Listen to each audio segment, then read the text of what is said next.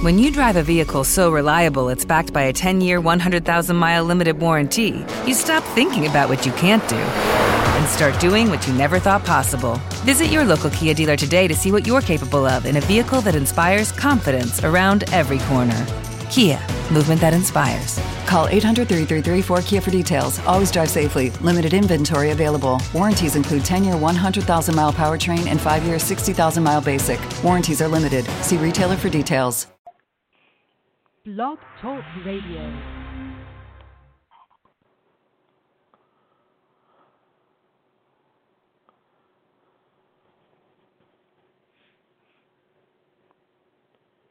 Come on, Jay. You're supposed to be running this music, you know. Right on cue. yeah, no kidding. I miss our professional disc jockey. Yes. Well, another minute I, I start intro- the introduction, it'll kick in. Oh no, it didn't. It didn't do it at all. Okay, well, welcome to Peach State Pandemonium for Thursday, July eighteenth, two thousand nineteen. This is Michael Norris along with Bobby Simmons and Jerry Oates. It's been a while since we've been on the air. I appreciate everybody's patience with us, but anyway, I'm a, I'm not gonna fool this thing. Now it won't even let me turn it off. But anyway, how you guys doing this evening? I'm doing good. Me too. Feel great. what I tell you.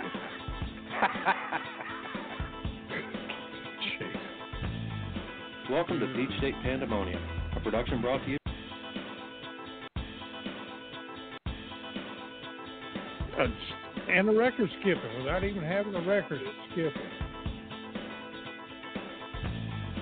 Welcome to Peach State Pandemonium, a production brought to you by the GWH Radio Network, where we take you down memory lane for a look at the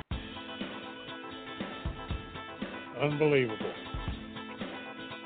We spare no expense for the finest and technical equipment. Welcome to Nothing like Peach State. Pandemonium, a production brought to you by the GWH Radio Network, where we take you down memory lane for a look at professional wrestling the way it used to be, with conversations from those who paved the way. And now, the GWH Radio Network presents Peach State Pandemonium. Rich State had the hiccups the day he recorded that one. That thing, that thing's got timing like the some of the guys I got in the ring with. I'm telling you. Oh. Oh man. Well, anyway, again, welcome to Peach State Pandemonium. Thursday, July eighteenth, two thousand nineteen. Oh man. Oh man alive.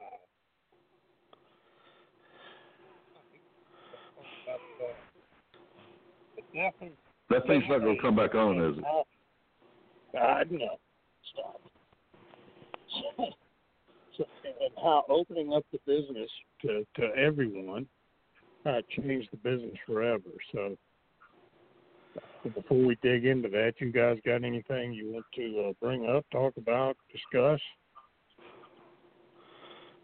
Uh, I can't think of anything. Well, just uh remember Harley Race. He's in the hospital, and uh he's uh let's just he he's uh, he had to be hospitalized several hundred miles away from home. So it's uh it's kind of a kind of a hardship on him because his family's with him or his wife's with him, and I know on his website or on his uh uh they're selling T-shirts, and I'm not a T-shirt salesman, but I'm just uh they saying all the money that from the T-shirts they're selling is going to kind of help defer some of the expense of uh, being hospitalized away from home. And uh, you know, there it is. If you're interested, uh, go to his website and take a look at it and read the read the post. Where was he going? Oh, I don't know. I'm not sure. I'm sure it was a you know a, an appearance somewhere. I think that's the only time he travels anymore is uh, you know for a fan festival or something of that nature. Right. And uh, they just said he had a little medical emergency away from home and had to be hospitalized. So. Uh, That's a shame. Uh, yeah. I'm surprised with his the health issues he's had here recently that he's even doing those appearances. you know, I don't I don't know unless it's just absolute necessity for him to make those, you know, from a from a financial or whatever kind of. You know, he told me one time. Last time I saw Harley, he didn't even know who I was, and I and I and you know, that's that's understandable. It's been a lot of years since we worked together, but he was the first booker that I worked for when I came to work for Barnett, and then after that, when he became the champion, uh, no, I've told the story. I probably signed his name more than he did. Uh, you know, he'd call me, you know, once twice a month to send, uh, you know, ten pictures to some deputy sheriff where he had gotten a little, uh, little, little skirmish and uh, needed needed, you know, to smooth the waters. So, but uh, yeah, he's. uh I just, uh, you know, he was confined to riding a scooter you know, when I saw him last, and he just, uh, uh, I don't know, I just, I, I hate it. But, That's uh, hard to believe. Guess we're all heading that way, some point or another. I never thought I'd be walking around with a cane, but here I am. It's just, uh, it's a good gimmick for you. Yeah. You're like Dandy Jack. Yes, sir. It's been a pleasure. Yours. oh, oh. Well, I remember. Listen, I, we were. Uh, uh, uh, remember when he came and worked for Ann in '85? We got him, and he came. He came and yeah. uh, did a couple shots. I was like a kid in a store doing those interviews with him because I can remember how bad as a kid I hated him.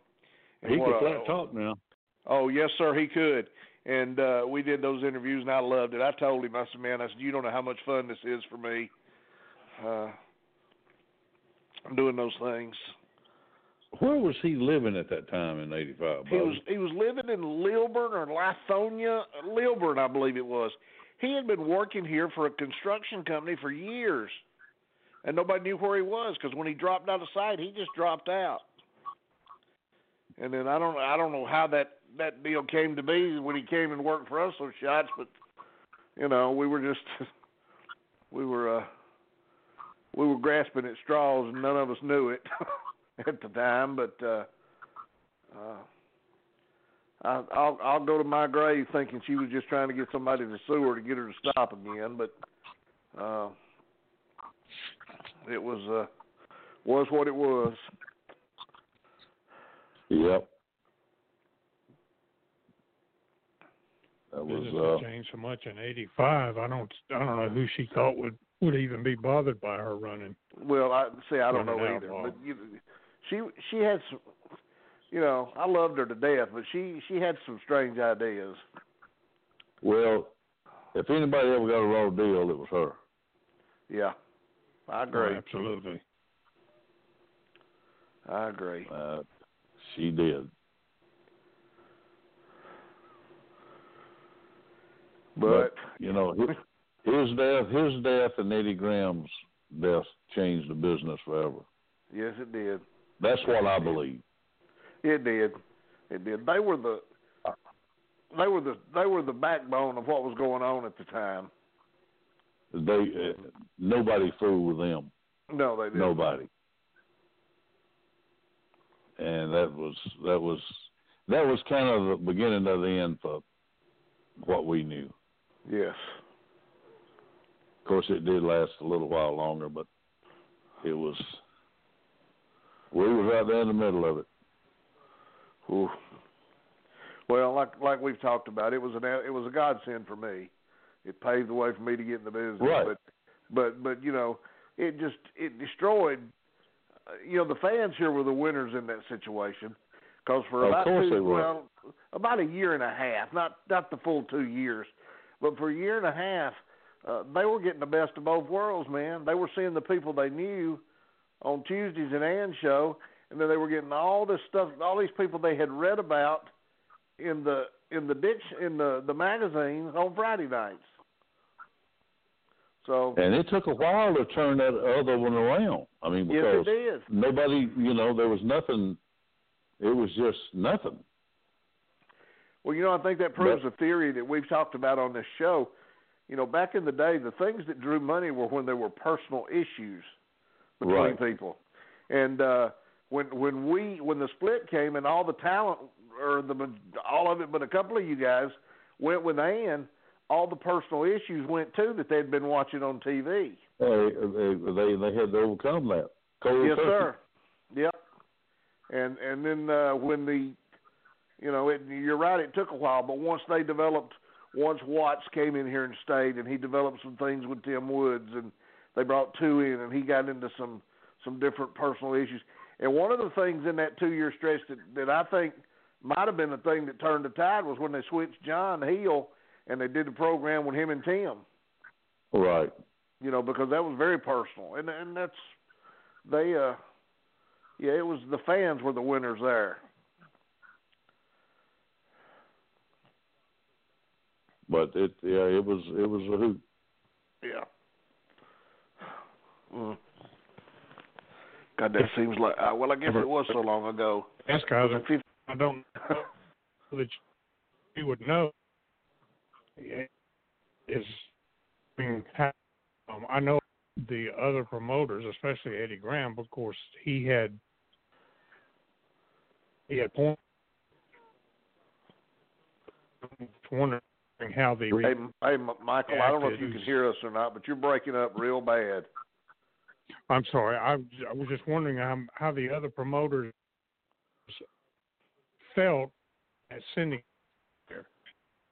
There was I'm not putting it out of Jay, but sending other, you know, guys to fill in, co- you know, to, to ain't how they felt felt about it. Did anybody ever even talk about that?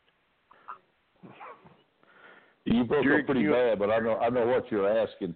No, I mean, uh, I think they all supported that. I mean, that's what I've gathered. I mean, Eddie would come up here and, you know, they, you know, of course they wasn't going to disrupt what they were doing either Right. by any stretch.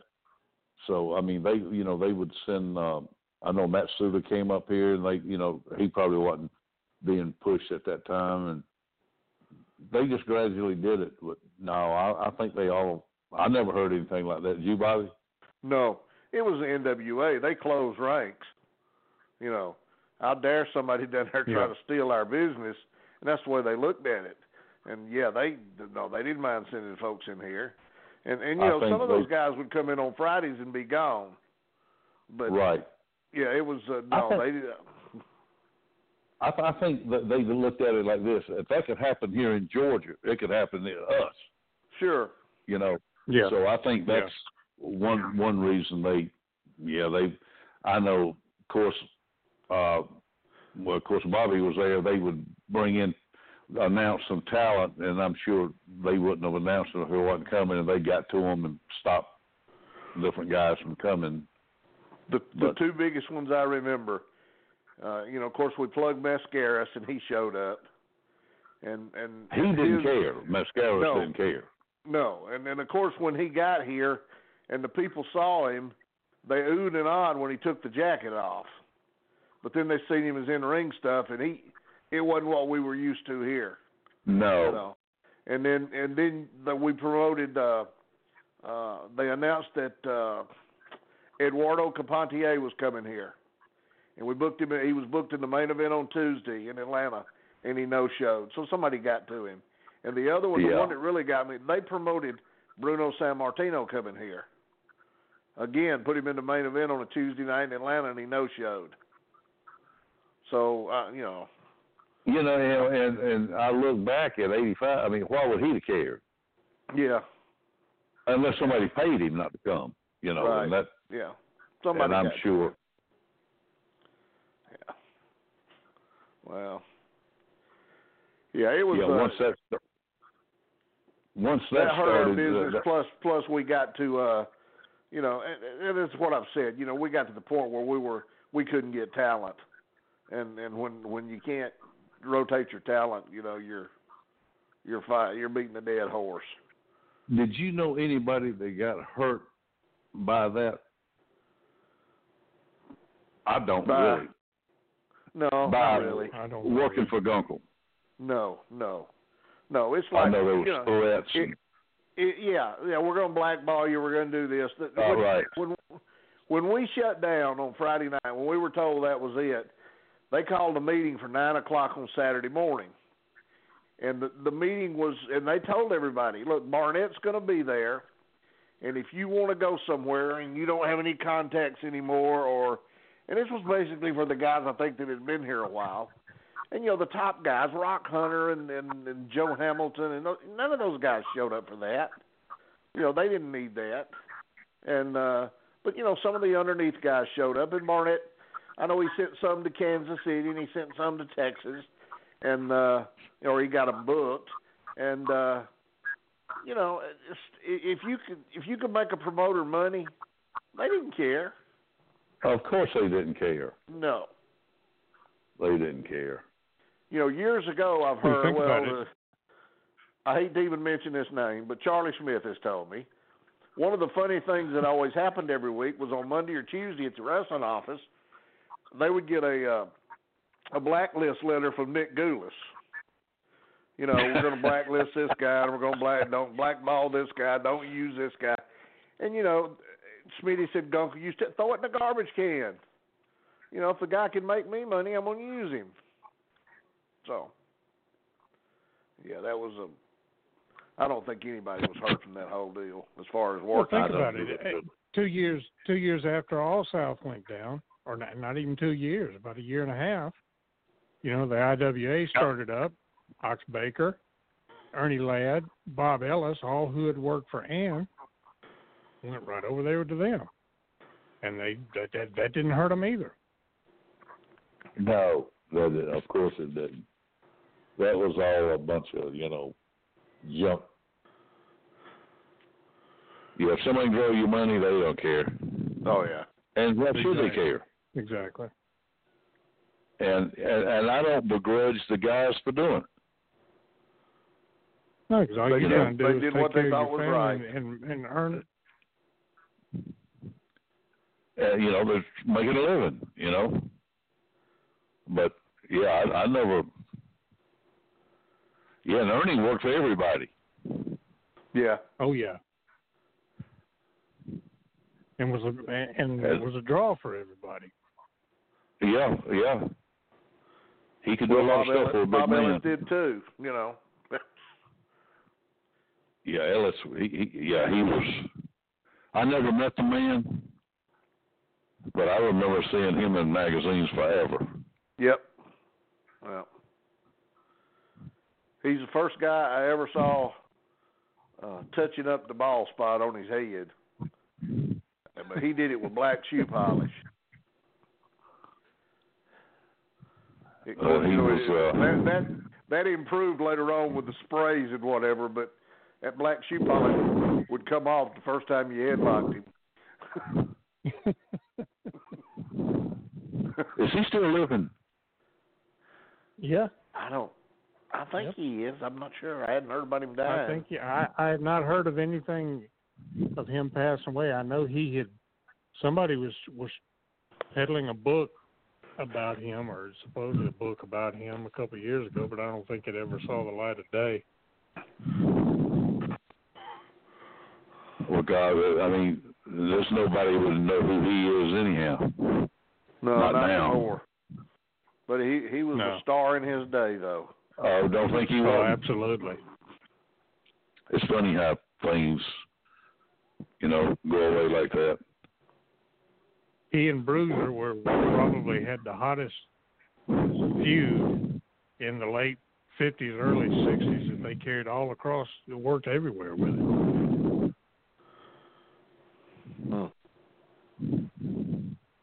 Yeah, they were smart business there, wasn't it? And Ellis was was back in the days before steroids. He was probably had the the best natural build of a guy mm-hmm. as far as you know look good and everything. He, he was he tall, what, Bobby? six- Yes, he was. He was tall. I was going to say he was about Yeah, he- six four, six five, and and and probably a good two fifty five, two sixty. But was Yeah, he was an impressive looking guy.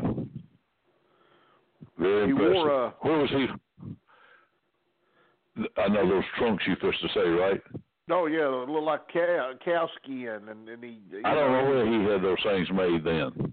They were they were. Uh, I mean, he was yeah he was. uh I remember first time. Well, first time I met him, I refereed his match. He came into Atlanta for Ann, and uh I think he worked. He might have been working with Ox. I can't remember, but uh yeah, it was. uh and and he was he was a good looking fellow, man. Ladies loved him. Very handsome, very handsome. man. Yeah. Even with all the, that those blade scars on him, because he loved to bleed. Yeah, he did. They said that uh, I remember Kelly talking about he he booked him in there to be his partner. You know, the Cowboys, and he showed up bald headed, wanted to be a heel. Yeah, that, I was going to say the the one and only appearance he ever made in Mobile. He came in in in '76, and uh they Kelly was there. Kelly knew him from working when when Kelly had left Mobile and was working for uh working for Bruiser. Of course, you know Ellis was was Bruiser one of Bruiser's top stars up until the end. But uh he um he'd gotten to know him and and was brought him into Mobile was going to work an angle with him where you know he brought him as his as his you know hero and mentor and and all that stuff and then Ellis shows up with his head shaved and you know he worked one match he worked uh worked against Ken Lucas one night in Mobile and worked heel and that was it what Ken Lucas Kelly and said. Ellis. yep Good Yep. grief! can you imagine that No, I cannot. five foot seven inch Ken Lucas working babyface against a six foot five inch heel Bob Ellis.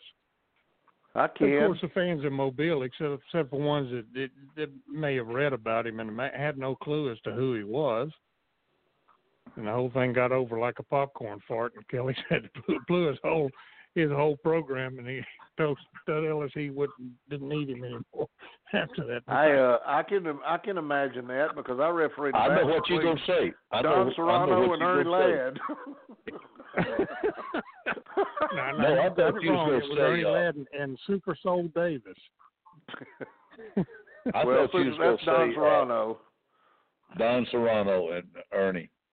Yeah, he became Wasn't Super Ernie? Soul Davis, or that was the name he was using. Yeah. Oh, And even even with the built up shoes, he was still only about four foot three. Yeah, he was a tiny fellow. yeah. But there again, see, that was near the end He end was a heck of of a run. worker, and- though. He was a heck Yeah. of a worker. Through a he beautiful drop kick.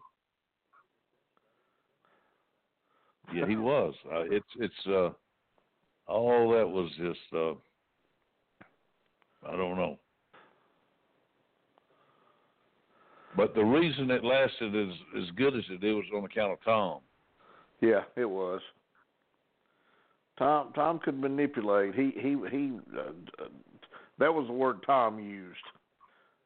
He never said he was a booker. He said he was a he manipulated the matches is what he would say. But uh yeah, he he had a he had a he had a mind like a steel trap when it come to He he did that. Figuring things out. Where was the first place he did booking? Oh God, I don't know. I don't know where the first place was. I don't either. He, uh, I know he, I know he booked for LeBell in California, and he booked. Of course, he booked. He booked for Gulas, and he booked for, he booked for the Sheik. When did he start booking Atlanta? Wait a minute. They came back in here in The late sixties. late '60s, or right around yeah, '68, '69, '70, somewhere in there. Somewhere in there. That's Okay. when he was the booker. Okay.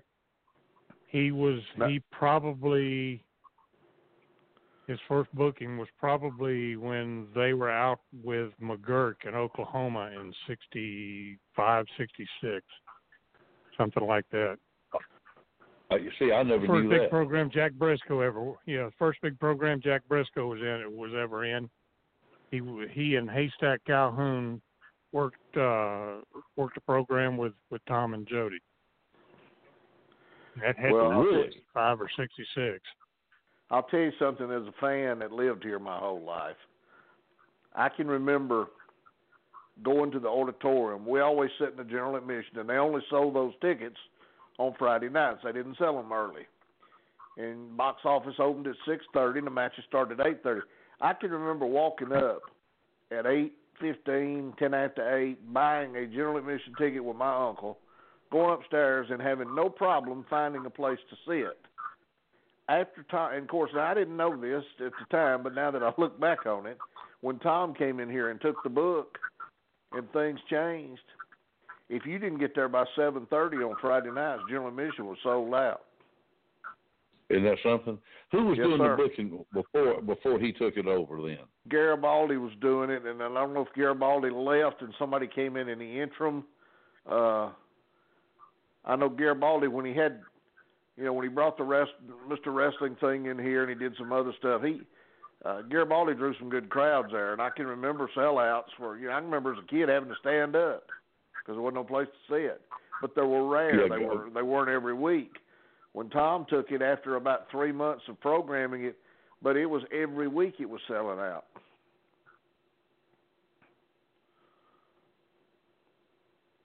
yeah, he had a mind on him. He did do that.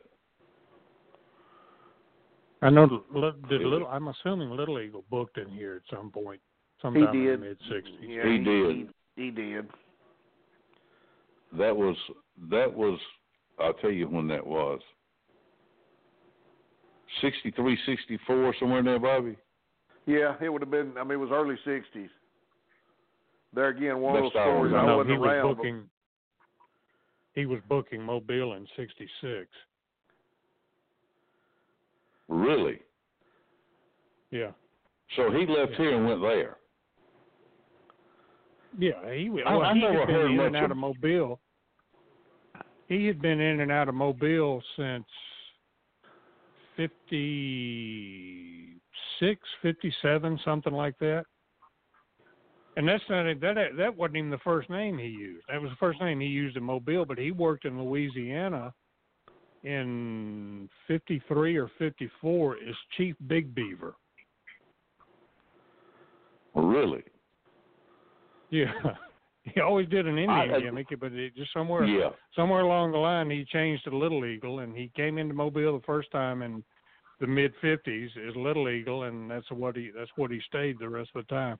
Well, And you he know, he was in and a- out. He he He wasn't a big fella either. about it. Uh-uh. No. He wasn't. I mean, he was. You you he know was very stocky, but he was not a big fella. wasn't very tall. you know I never heard anybody talk uh, much about him. I don't know what kind of fella. I I'm trying to think who didn't care for him too much. I I and can't Blassie remember. hated each other.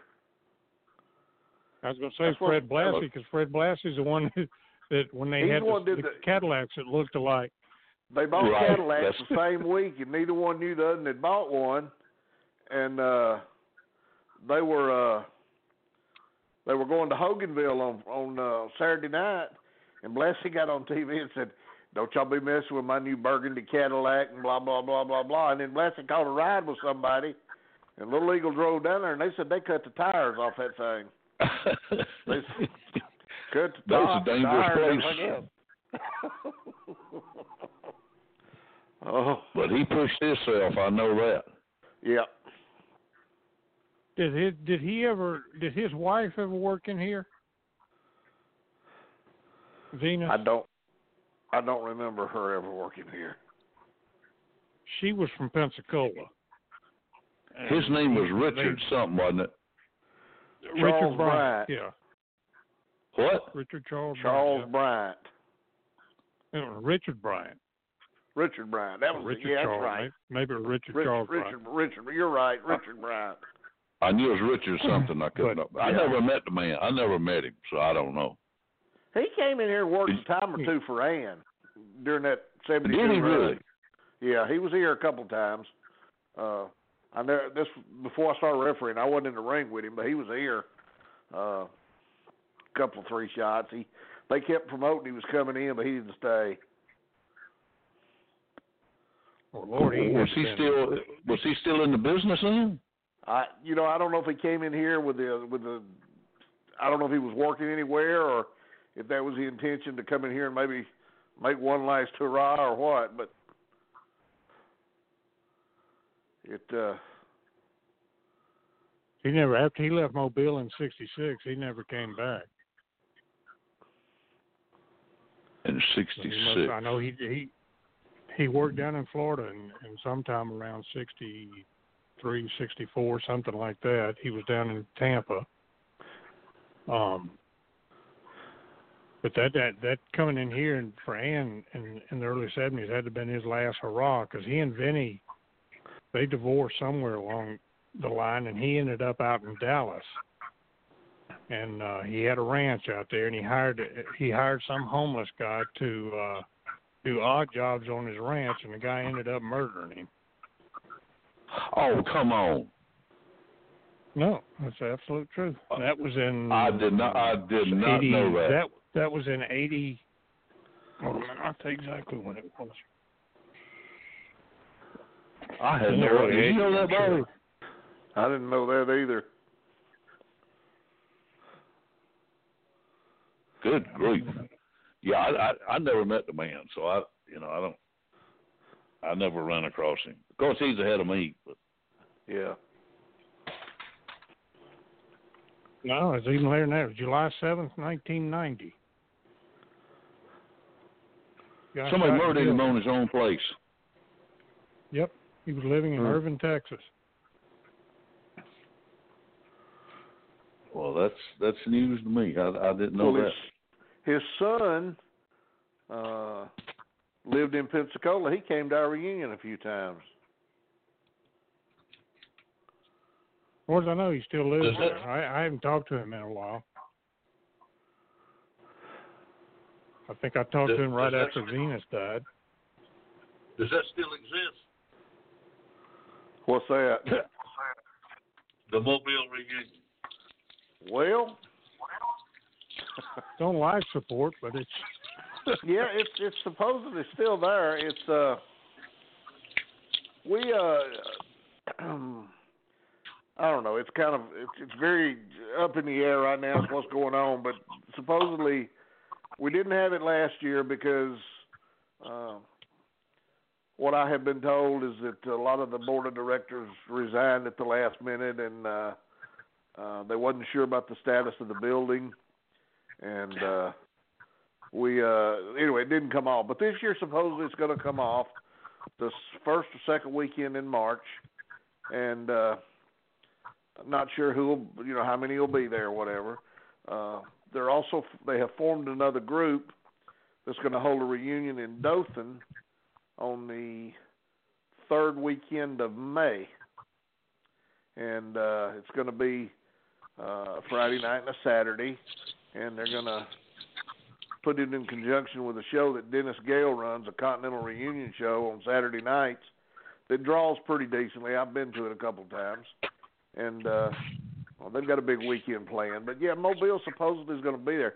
The problem with Mobile is, is all the old timers have have passed away. The ones that we used to go see. I was told by by a guy down there. I made the comment. I said, you know, the the, the old timers that I came to see are not there anymore. And he said, well, y'all are the old timers now. They come to see y'all. Well, not very many. The last Saturday we, the last one we had on Saturday, we had 143 people, and we've had as many as 350 there on Saturday. So, Well, out of that 140 something, how many was in the business in our era? oh, see, that's the thing. Me and Charlie Smith, and Gene Bennett. Mac McMurray, uh, Susan Green, Joyce Grable, uh, Donna Christanello came. Not Donna, she passed away. Uh, Tony Rose came to the last Tony one. Rose. First time I'd seen Tony in years. Um,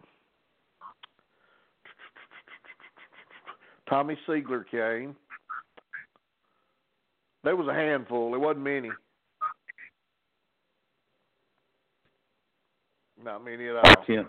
I can't even imagine. I mean, I, that Is Frankie still alive? Frankie Cain? Yes, he is. Yeah. Yep. Still lives there. He lives in Florida. Scott Teal goes down, spends a week with him every year, uh, in, in early February, first of March. I say a week. He spends three or four days with him. I always liked Frankie. I do too. There's another. There's another mind that's got so many stories and so many things inside that head that uh, when he's Yep. gone, man, that's a great part of our business gone. Yeah, he was. uh He was something else. Funny. He was. I love to hear him tell stories about the about the uh, the uh, Inferno era. I mean, they were, but they were hot there for a few years. I don't think they weren't. They they they were. I, I I I had a chance to get to know Jimmy Dykes a little bit there. Uh, what a what a we lost him way too. What a great guy. And that's Was another one I hated when I was a kid. Oh, he oh yes, Lord, he was funny. I mean, I I know you've heard me tell the story. The funniest thing that ever happened. Some woman threw a fruitcake on Columbus TV and hit him in the nose with it. And and that he told me he said somebody threw a brick at me. And I pulled that fruitcake out of my trunk. I said, "Did it look like this?" And so the dressing room fell apart. That was him. oh, How old's Frankie now? oh, And he got to be in you know, I'm not sure. late '80s, I would think. Got to be in his 80s, yeah. Oh yeah, I mean, Dickie's eighty-five. You ever hear Frankie tell the story about the about the built-up shoe and how him and No, him and him and Rocky used to fuss over who was going to wear it because they said it just messed you walking up for a week after you took it off. I can see that. Yeah, me too. That had to have been the most uncomfortable thing. Oh, Well, Curtis, when Curtis started doing it in Mobile, is when he was the Blue Yankee. And of course, he later teamed with Rocky as the second iteration of the of the Infernos. And then he had a, a slew of partners himself. He and Doug Gilbert were the Infernos. But what he did was the the uh, the built up shoe was on what the left foot uh, or was it the right foot? Whichever right one foot. didn't have the built up shoe, he took and, and took a flip flop and cut the, the the thongs off of it, slid it in the other shoe. That way he was lifted up and he was more even. You know, he was even. He said that No, that makes that sense. kept him from having a bad back. That would mess your back, the hips up, really. Oh yeah. I tell you something else Frankie did too that, that nobody else I've ever seen could. You know, he developed some way that he could throw that fire. He could throw it across the ring. And and I've never seen anybody else do that. Most of the time it just blazes up out of the hand. But he developed a way to throw it and he won't tell anybody how he did it. Well, he could do it. Yes, he could. He lit me up in Fort Worth one night.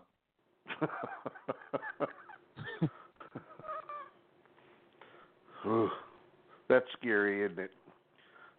Yeah, See but, that you know, you know, coming at you. No, you know, everybody talks about their era and their generation and the guys.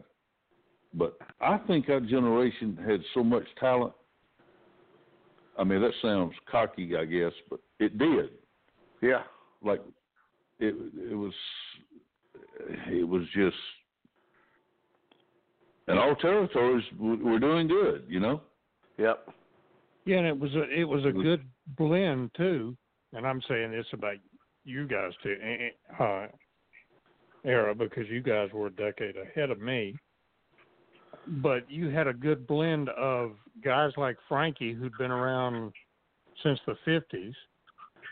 You know, guys like yourself, yourselves that came along, you know, in the '70s, and uh, you know, but those guys were still in good enough shape and were still believable enough, you know. And then then you even had the- Frank Hickeys of the world who were still hanging on, you know. But you're talking about guys like Frankie, even as early as he started. When I got in the business, they was in their best years. Yep. Yeah, As far those as guys making didn't really hit their stride till they were forty something. That's what I'm talking about. It was unbelievable. It was just unbelievable. And we had those guys to learn from. They taught us. Th- th- That's that's where you learn. All That's you how you to learn. keep your mouth shut and listen. you know. That was that was it was. Of course, everybody thinks their era was, but I, I, I just if you look at all the territories that was running, everybody was Mhm. doing business. Mm-hmm. Well, this is this is an Ole philosophy, but I think it proves what you're saying. We were running the same towns week after week after week, in front of the same people week after week after week, and we drew money. I say we. I was a referee. I didn't draw a dime, but He was part of it. we, The- the- we you- were making money. Uh, the people were coming to see what we had. Uh, you know, and, and now they talk about all the money they draw and all the money they make. Uh, you know, they'll run one town in uh, wherever, and then they're gone for six months or a year. or a year. Uh, and and you know, you take, you know, you've talked about Augusta, Georgia. You look at the money that was made in Augusta, Georgia, on a weekly basis. on a Monday night. On a Monday night, we would Barnett set up an account, a bank account in Augusta, so that Charlie Harbin did not have to bring the money all the way back to Atlanta. He would deposit the money in a night depository. Policemen would go with him. He would deposit the money in the night depository, and then the next day, uh, Barnett had the checkbook. He kept that at his apartment. He would bring me a blank check on, on Monday morning when we were doing payroll, and then he, he would sign it. And then on Tuesday, he would call me with the dollar figure, and I would write it in the check and deposit it. Every week, I mean, a bad week, I was depositing four thousand dollars. Good week, I would deposit seven thousand dollars. So there was there was a lot of money being made in that one town. It's, Columbus, uh, Georgia, every Wednesday night. You know, population wise, other than the army base, Columbus is really wasn't that big. You know, I mean, they Right. kind of they kind of look at the the whole Muscogee County area, but you know, look at the money that was made on Wednesday nights in that building. But did you know people came from Lagrange, Oh yeah, Eufaula, everywhere. everywhere, That was the power of that TV. and the the uh, my thinking is that couldn't be done again until the end of time, so nobody would know how to do it. No, no, Well, No. you couldn't do it anymore because of what buildings cost right. and what you'd have to charge for admission. It just it's it's just a different time. You could you couldn't do it. I don't think you could do it. I had to go up and do a memorial service in Fort Mitchell several weeks ago, and I went down. I actually went down Victory Drive, but when I got down there, it just looking down that little little driveway and seeing that big fancy building there, you know, I really I can't see them making as much money with that big fancy building as they did with that old one. They don't. I don't and, think and, they do and either. what they did, what they did there in Columbus, and what they're doing here in Savannah, I wanted to go down to the city council and tell them they want to build like a ten thousand seat building. Well, you, ten thousand seats. That sounds like a lot from where the auditorium would hold five. Yeah. that's on the floor and everywhere. Yeah. But you're not going to get any big groups to come to a 10,000 seat civic summit. They're not going to do it. They're just not going to do it. No. It costs them just as much to go to Columbus as it does to Phillips Arena or wherever they run up in Atlanta now. Right. They're not going to do that. They're not going to draw that kind of money. It's, it's, if you don't have a 15, 16, 17,000 seat building, you're kidding yourself. But then again, the the guy when I don't remember the guy's name, Bobby, that ran the the Bell in Augusta when they built that new place in uh, uh, uh in Augusta. What, Yeah. what do they call it? Richmond County Civic Center.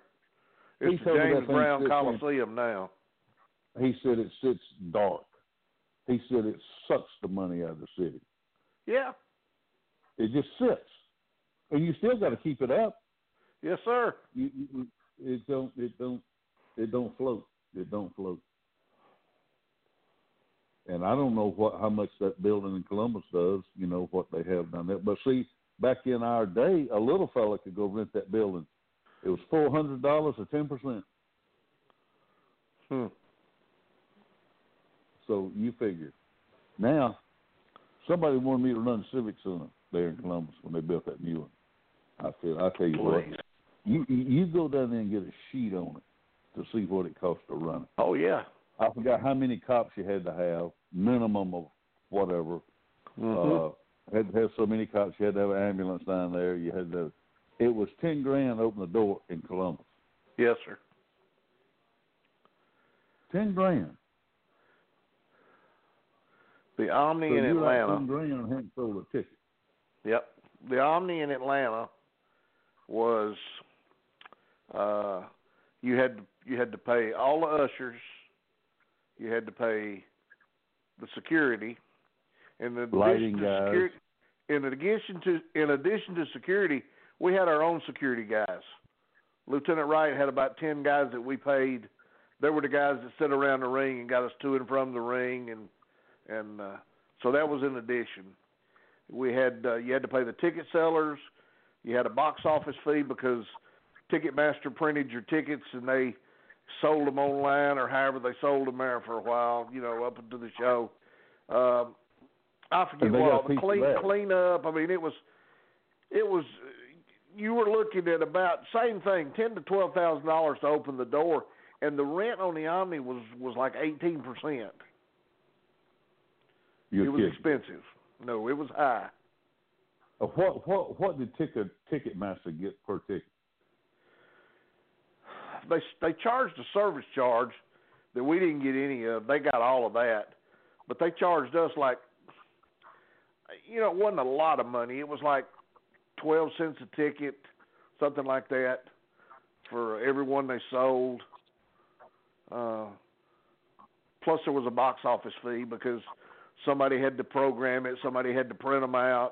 Because we had hard tickets at the, uh, you know, if you go see. Uh, say you go see Queen or Elvis Presley or whoever it was, all of their tickets were were computer generated. They didn't have to print them. In our case, we continued to run our box office at the sports arena. We had our regular ticket holders that we had to have. Uh, you know, we had to be able to get their tickets for them, so they had to print ours. So that was, you know, that was a little expense that we had too. But uh, I mean, I can remember, especially around Thanksgiving, when we would draw those big houses for those tag team tournaments. Uh, I would call on Thanksgiving morning and say, "Hey, I'm about out of general admission. I need another two thousand tickets." And they'd tell me to be there in an hour, and I'd go over and they'd have them printed out for me, and I'd bring them back to the arena. No So- kidding. Yeah, it was, you know, it was kind of on demand, but it was. uh uh, Thanksgiving was always our biggest show. That was the first time we ever drew a hundred thousand dollars was on a Thanksgiving show. I think we did hundred and three thousand Back in the day. back in the day. But you thought you would have thought it was a ticker tape parade at that office on Friday morning when we realized, we, you know, when when Barnett and everybody realized we'd broke a hundred thousand. Of course, out of that hundred thousand, you know, they took, God, I don't know, twenty three thousand maybe something like that. And I'm guessing I used to have some box office reports. I don't know what happened to them, but uh, yeah, they they took a pretty good chunk. Yeah, I can't imagine what these big buildings cost today. I can't. I can't even fathom. Well, a lot of these major buildings around the country, the reason they're able to survive is the city has a hockey team or a basketball team. Now, a basketball team plays plays. I think they play 82 games, so they play 41 at home. So you got 41 dates that are filled. You know, then you had then you used to have ice shows. You had circuses. You know, those things are kind of gone by the wayside. I think Disney still has an ice show that comes in. You know, maybe once a year. Uh, and then you have the concerts. But unless you've got those things, you know, when your building's sitting there dark and ain't no bodies in it, you still have to pay the light bill and the gas bill and the air conditioning bill, and it. uh Do do do they cut these uh, basketball teams and hockey teams and any slack? I'm sure they do. They I mean, they just about have to. I'm not sure what it what it would be, but I'm sure they have to for that many dates. That's big business. I, I, I just, whew. I don't know. But if you got something hot, they'll come see it. You know. Yes, sir. Yes, sir.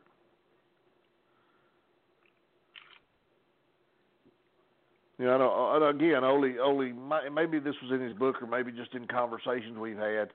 You know, you'd run the Omni. Maybe you didn't, you didn't have something that was real hot that they didn't want to see, and you run it on a Sunday, especially after the auditorium closed here, and they were trying to run the Omni once every three weeks, or, you know, maybe you have an off night and you you you only draw thirty five thousand dollars. Well, you know, a sellout at the City Auditorium in Atlanta was twenty six thousand dollars. That's what the gross was, or a little under twenty six. But And what was the rent? we had we had a deal with the city. We paid five hundred dollars a week, flat rate. The agreement was we Flat furnished rate. our own uh, we furnished our own ush- ushers, which is how I kind of got started. That's the first job I had at the auditorium. We got paid ten dollars for being an usher. So if we had fifteen ushers or twenty ushers, that's two hundred dollars, and we paid our own security, which was the little uh, Lieutenant Wright. We uh, he he furnished officers, and the deal we had with them was we paid them. Uh, I think we gave them thirty five dollars a piece, plus we paid their Social Security. So they cost us around fifty five dollars a piece. But you worked that auditorium, you didn't ever have no problem getting in and out of the ring. No. So I mean, they were, uh, you know, they did when they if you if you remember when them guys sat in them corners at ringside, they didn't sit facing the ring and watch the match. They sat with their backs to the ring and watched the crowd. So, uh, but yeah, that was the deal to auditorium, and uh, of course, auditorium had a had a concession. They they had a concessionaire that contracted with them. They ran the concession, and uh, all we sold at auditorium was programs. But uh, But five hundred bucks rent. five hundred bucks week, and we had it every we had it every Friday night of the year, except when Holiday on Ice came in in February, which hell, I was a hustler, man. I got a job working for Paul Andre, who was the comedy skater, and the thing selling cotton candy. But I worked for them for a couple of weeks, and then you had the Shrine Circus came in in April, and they were there for eight or ten days. And then high school graduations were there May and the early part of June, and we had it every other week. And that was holidays, whatever it was, you know. Right. There was no no reason we wasn't in there, other than those days. That's unbelievable. Unbelievable. And those ticket prices. Yep. And you know they used to run they used to run the sports arena when they couldn't get the auditorium back in the day. I remember that. I remember only- that building. It only held about twenty five hundred people. And uh you know, they would they would run it because that was before the Omni was built. There was no other building in town to run in. I always found it amazing that a city of this size only had that city auditorium. And uh, of course, Georgia Tech had a building, but you couldn't have got in there on a bet. And uh, other than other than that, that was pretty much it. It's hard to believe, isn't it? Where, where, is that new building they run other than Phillips Arena? Uh, you up, In you know the one up in Gwinnett? Yeah. What's it called? It's uh oh crap, it, Infinity Arena or something at Gwinnett. I thought, Is I, it a big building? It'll seat about ten thousand. It's the size building Is you're talking New about. York runs? Do what? Is that where New York McMahon has ran? up there. They've ran there and they've ran Phillips Arena. Most time they run Phillips, Oh, they do. but they have run that Gwinnett Arena. Yes, But how, how many does that, that Phillips Arena seat versus the Omni? about the same thing. The biggest About difference about, 16,000? about, about sixteen thousand. The biggest difference, the biggest difference in Phillips and the Omni. Of course, the shape's a little different, but the biggest difference is there are a lot more private boxes at Phillips Arena than there are there were at the Omni. Oh, okay. That that was the main reason they gave for building the new arena was more private boxes to generate more revenue. and they're both in the same location. Same location. They I've never imploded. They imploded the Omni, and they um, uh, rebuilt this one right on top of right on the spot. I've been in it one time, and I won some tickets on the radio to a concert, and this is this is God. This was before Debbie got real sick, so this is probably 15 years ago or 10 years. Well, I tell you when it was. It was in 2006, and the reason I remember is the tickets I won was to see Paul McCartney, and it was the 40th. The day was the 40th anniversary of when they the Beatles played Atlanta Stadium, and they they ran that that morning they ran a special on the front page of the paper, and they showed a replica of the ticket from 1966 when the Beatles played the stadium. Ticket prices were six dollars Six in bucks. '66, but you know, '66 that's a lot of money for a ticket Right. anything. Because when the Falcons came here in '66, our season tickets for the year wasn't but forty eight dollars. It was six dollars a game. And, and, and but the night I saw Paul McCartney, me and Debbie went. It cost us both of us round trip on the MARTA train. Cost us five dollars or ten dollars, whatever it was. Um, the face value of the tickets that I won on the ticket, it said they were two hundred and ninety six dollars a piece. I guess it was packed. Oh yeah, they was hanging from the rafters. Programs, forty five dollars a piece. T shirts, seventy five dollars a piece. Oh, come on, Bobby. Yes, sir. It's crazy. I told Debbie, I said, uh, I said, uh, you know, you want anything? She said, I want a pretzel and a coke. That was nine dollars. That's all she got. so it was, you know, I mean, I enjoyed it. I'm glad I, I, I never saw any of the Beatles in person. I enjoyed it, but you know, that's the only time I've been. I can't afford to go. They've outpriced themselves. do do they uh have anything where the Falcons play now in that new uh stadium? What do they have in there? Well, the soccer team plays there, and it sells out every game. It does not. Yes, sir. Yes, it does. Yes, sir. Yes, sir. The Really? Atlanta United, son, they draw they they draw about sixty five or seventy thousand fans every time they open the door. And uh the they moved the you know, used to they had the Georgia State High School playoffs in the Georgia Dome and in the first year uh that that the uh this new one was open, they played there. Well they moved them now. They're playing their games over at what used to be Turner Field. That's Georgia State's football stadium now, so they play over there. Um, uh, God, what else do they have up there? They have had some. Garth Brooks has played there. George Strait was there a while back. He played a show there. So you know the big the big artists that do the stadium tours, they uh they, They play there. there, And, you know, but it's I've never been in there. I'll ne- I'll never darken the doors of that place. That's unbelievable. So The way the Oh. Braves. Well, gentlemen, I'm- I'm gonna have to buy out. Six dollars. well, How much is the hockey? Uh, the, how much is the soccer tickets? I don't know. I've never been. I don't really know, but I'm, they're not cheap. Nothing's cheap anymore. No. The cheapest Falcon ticket now is like forty-five or fifty dollars, and that's that's at the top of the place. Plus, you have to pay the service fee for the ticket master. So, you know, you might as well say sixty dollars to go to a football game. So, I just It, it wouldn't surprise. I don't know, Michael. Have you ever been to a hockey? I mean, to one of them soccer games? No, No. I wouldn't go for No, free. my daughter's been, but I Yeah, I wouldn't either. My Well, I love to watch them. I watched them last night. They won five to nothing last night.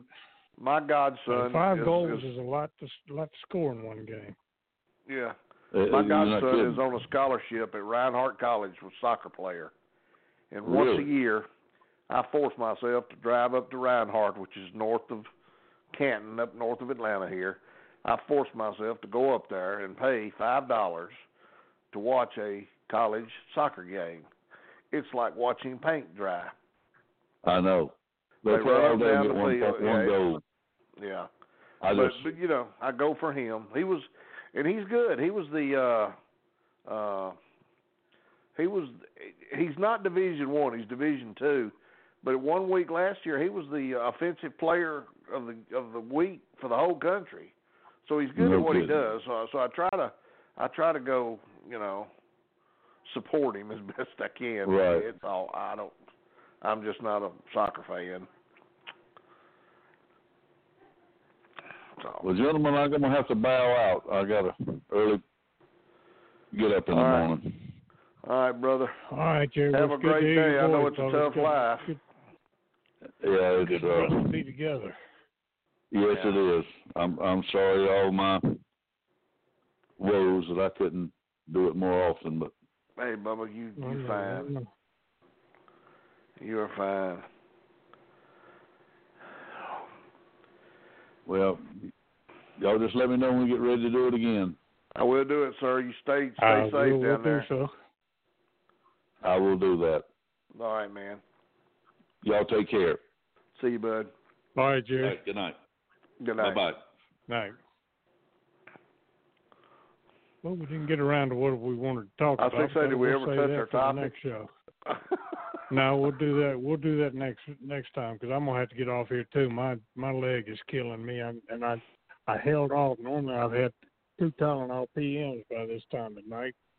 yeah. I held off because I was afraid I'd drop drop off to sleep. But uh, You got the Braves on TV Uh, there in the background. yeah, unfortunately, That's why yes, you need I some do. Tylenol. Which which when But, you know, Strasburg hit the home run, I I- needed a Tylenol. I figure it this way though, if we uh if we lose every game in this this thing, we'll still be two and a half games ahead of them. So Well, we put that much distance. I'm hoping I'm hoping we'll we'll add a couple more games to yeah. to our our lead, but who knows?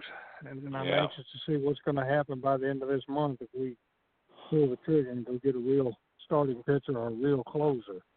I heard Hopefully that. both, but who knows? Yeah. All right. Well, I appreciate you guys joining us, and uh, I don't know. Uh, I'll have to look at our schedule and see what when we'll, we'll plan on the not of the next one. It probably won't be the first week of of August, but it'll be you know depending on what's going on with everybody's schedule. We'll go from there. So. But uh, we will get together sometime next month and do this one more time. Sound like a winner. All right. Well, good night, everybody. Good night.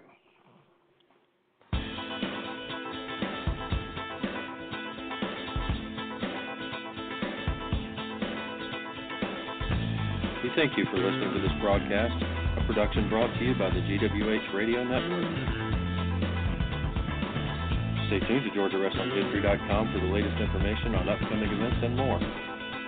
As always, we thank you for your continued support.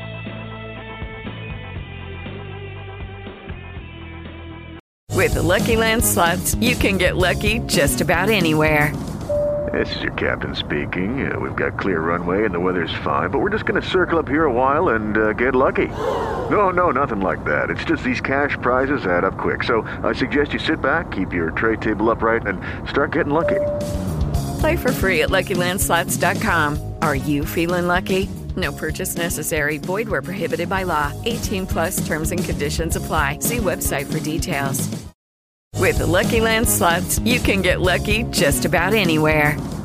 This is your captain speaking. Uh, we've got clear runway and the weather's fine, but we're just going to circle up here a while and uh, get lucky. No, no, nothing like that. It's just these cash prizes add up quick. So I suggest you sit back, keep your tray table upright, and start getting lucky. Play for free at LuckyLandSlots.com. Are you feeling lucky? No purchase necessary. Void where prohibited by law. 18 plus terms and conditions apply. See website for details.